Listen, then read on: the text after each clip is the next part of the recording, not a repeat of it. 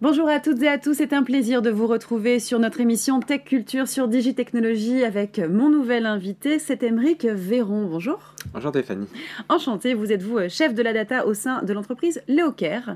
Alors vous avez euh, plusieurs années d'expérience hein, dans le domaine de l'assurance et vous avez fait le constat de l'importance clé de la data. Aujourd'hui, vous avez rejoint une entreprise data driven avec euh, une forte culture du chiffre. C'est donc Leocare et c'est la première néo-assurance multiservice, habitation auto-moto et smartphone 100% mobile. Alors j'ai envie de vous demander euh, pourquoi Leocare alors qu'il y a pléthore d'offres d'assurance sur le marché?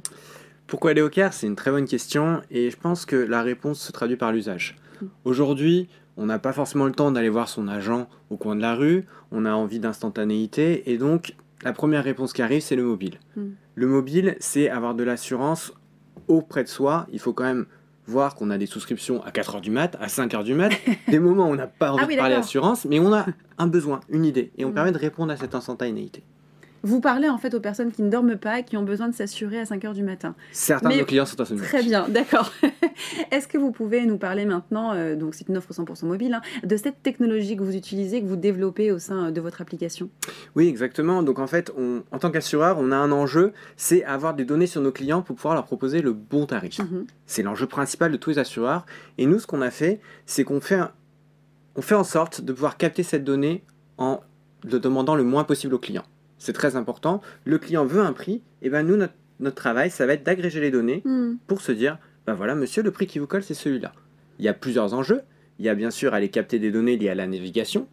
Quand on est chez soi, et ben, le code postal, je le connais déjà. Hmm.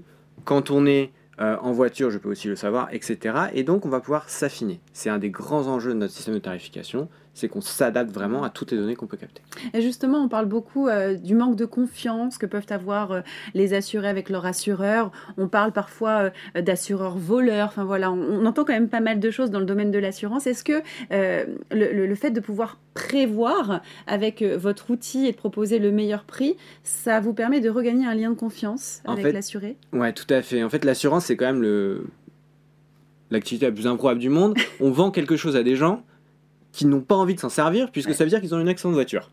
Donc en fait, on est au final sur une société avec qui doit avoir beaucoup d'empathie, mm. parce que le moment où le client utilise notre service, mm. c'est qu'il n'est pas dans une bonne situation.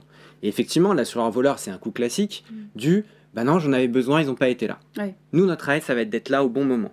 On utilise pas mal la donnée aussi pour savoir quel est le bon moment pour aller prendre contact avec notre client pour lui dire, ben voilà, là je sais que tu as besoin de moi, je suis là, fais-moi confiance, dis-moi ce qui se passe. Et c'est un des forts enjeux de notre croissance, c'est être là au bon moment. Et vous voulez euh, bousculer un peu beaucoup le monde de l'assurance? C'est votre objectif aussi? Notre objectif, euh, évidemment, quand on crée une start-up, on a envie de bousculer le marché. Mais en fait, je pense que c'est plutôt générer une transition auprès de nos consommateurs en leur expliquant qu'on peut avoir des produits qui s'adaptent à leurs besoins et ne plus avoir des produits figés, standards. Ok. On va parler concrètement maintenant aux personnes aussi qui nous regardent. Vous êtes euh, en pleine phase de recrutement. Euh, quels sont les profils que vous recherchez? On parlait d'empathie à l'instant. Eh bien, ça va être le sujet numéro un. Mm. Euh, notre relation client, c'est un marché, on va dire, en plein essor, la relation client rassurée. Nous, on recrute beaucoup sur ces postes-là. On va recruter, bien sûr, de l'agent opérationnel qui va répondre, mais aussi des managers pour encadrer et savoir utiliser la donnée qu'on fournit à ces managers de manière efficace pour contacter le client au bon moment. On va aussi avoir des recrutements sur la, tech, la data, etc. Mais euh, on va dire le, le cœur principal, c'est la relation client.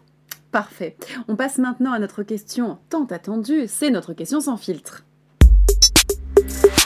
Alors Emery, concrètement, euh, à part l'expérience web et application, quelle est la différence entre Leocare et un assureur historique? Je pense que la différence, elle se traduit dans la relation. Quand on va chez Leocare, plutôt que chez un assureur historique, on se dit que on va peut-être avoir plus, on va peut-être avoir quelque chose de différent. Et ça se traduit en fait par euh, l'empathie qu'on essaie d'avoir avec nos clients. C'est, eh bien, tu as une moto, c'est l'hiver, tu ne t'en sers pas. et eh ben, on va mettre en place une, solution qui te permet de ne pas payer la prime d'assurance liée à la mmh. circulation. Ah et donc, nous, ce qu'on essaye de faire, c'est exactement ça, c'est comprendre ce que font nos clients mmh. pour adapter le produit et se dire, bah voilà ce dont vous avez besoin et ne payez pas quand vous n'avez pas besoin de payer. Mmh.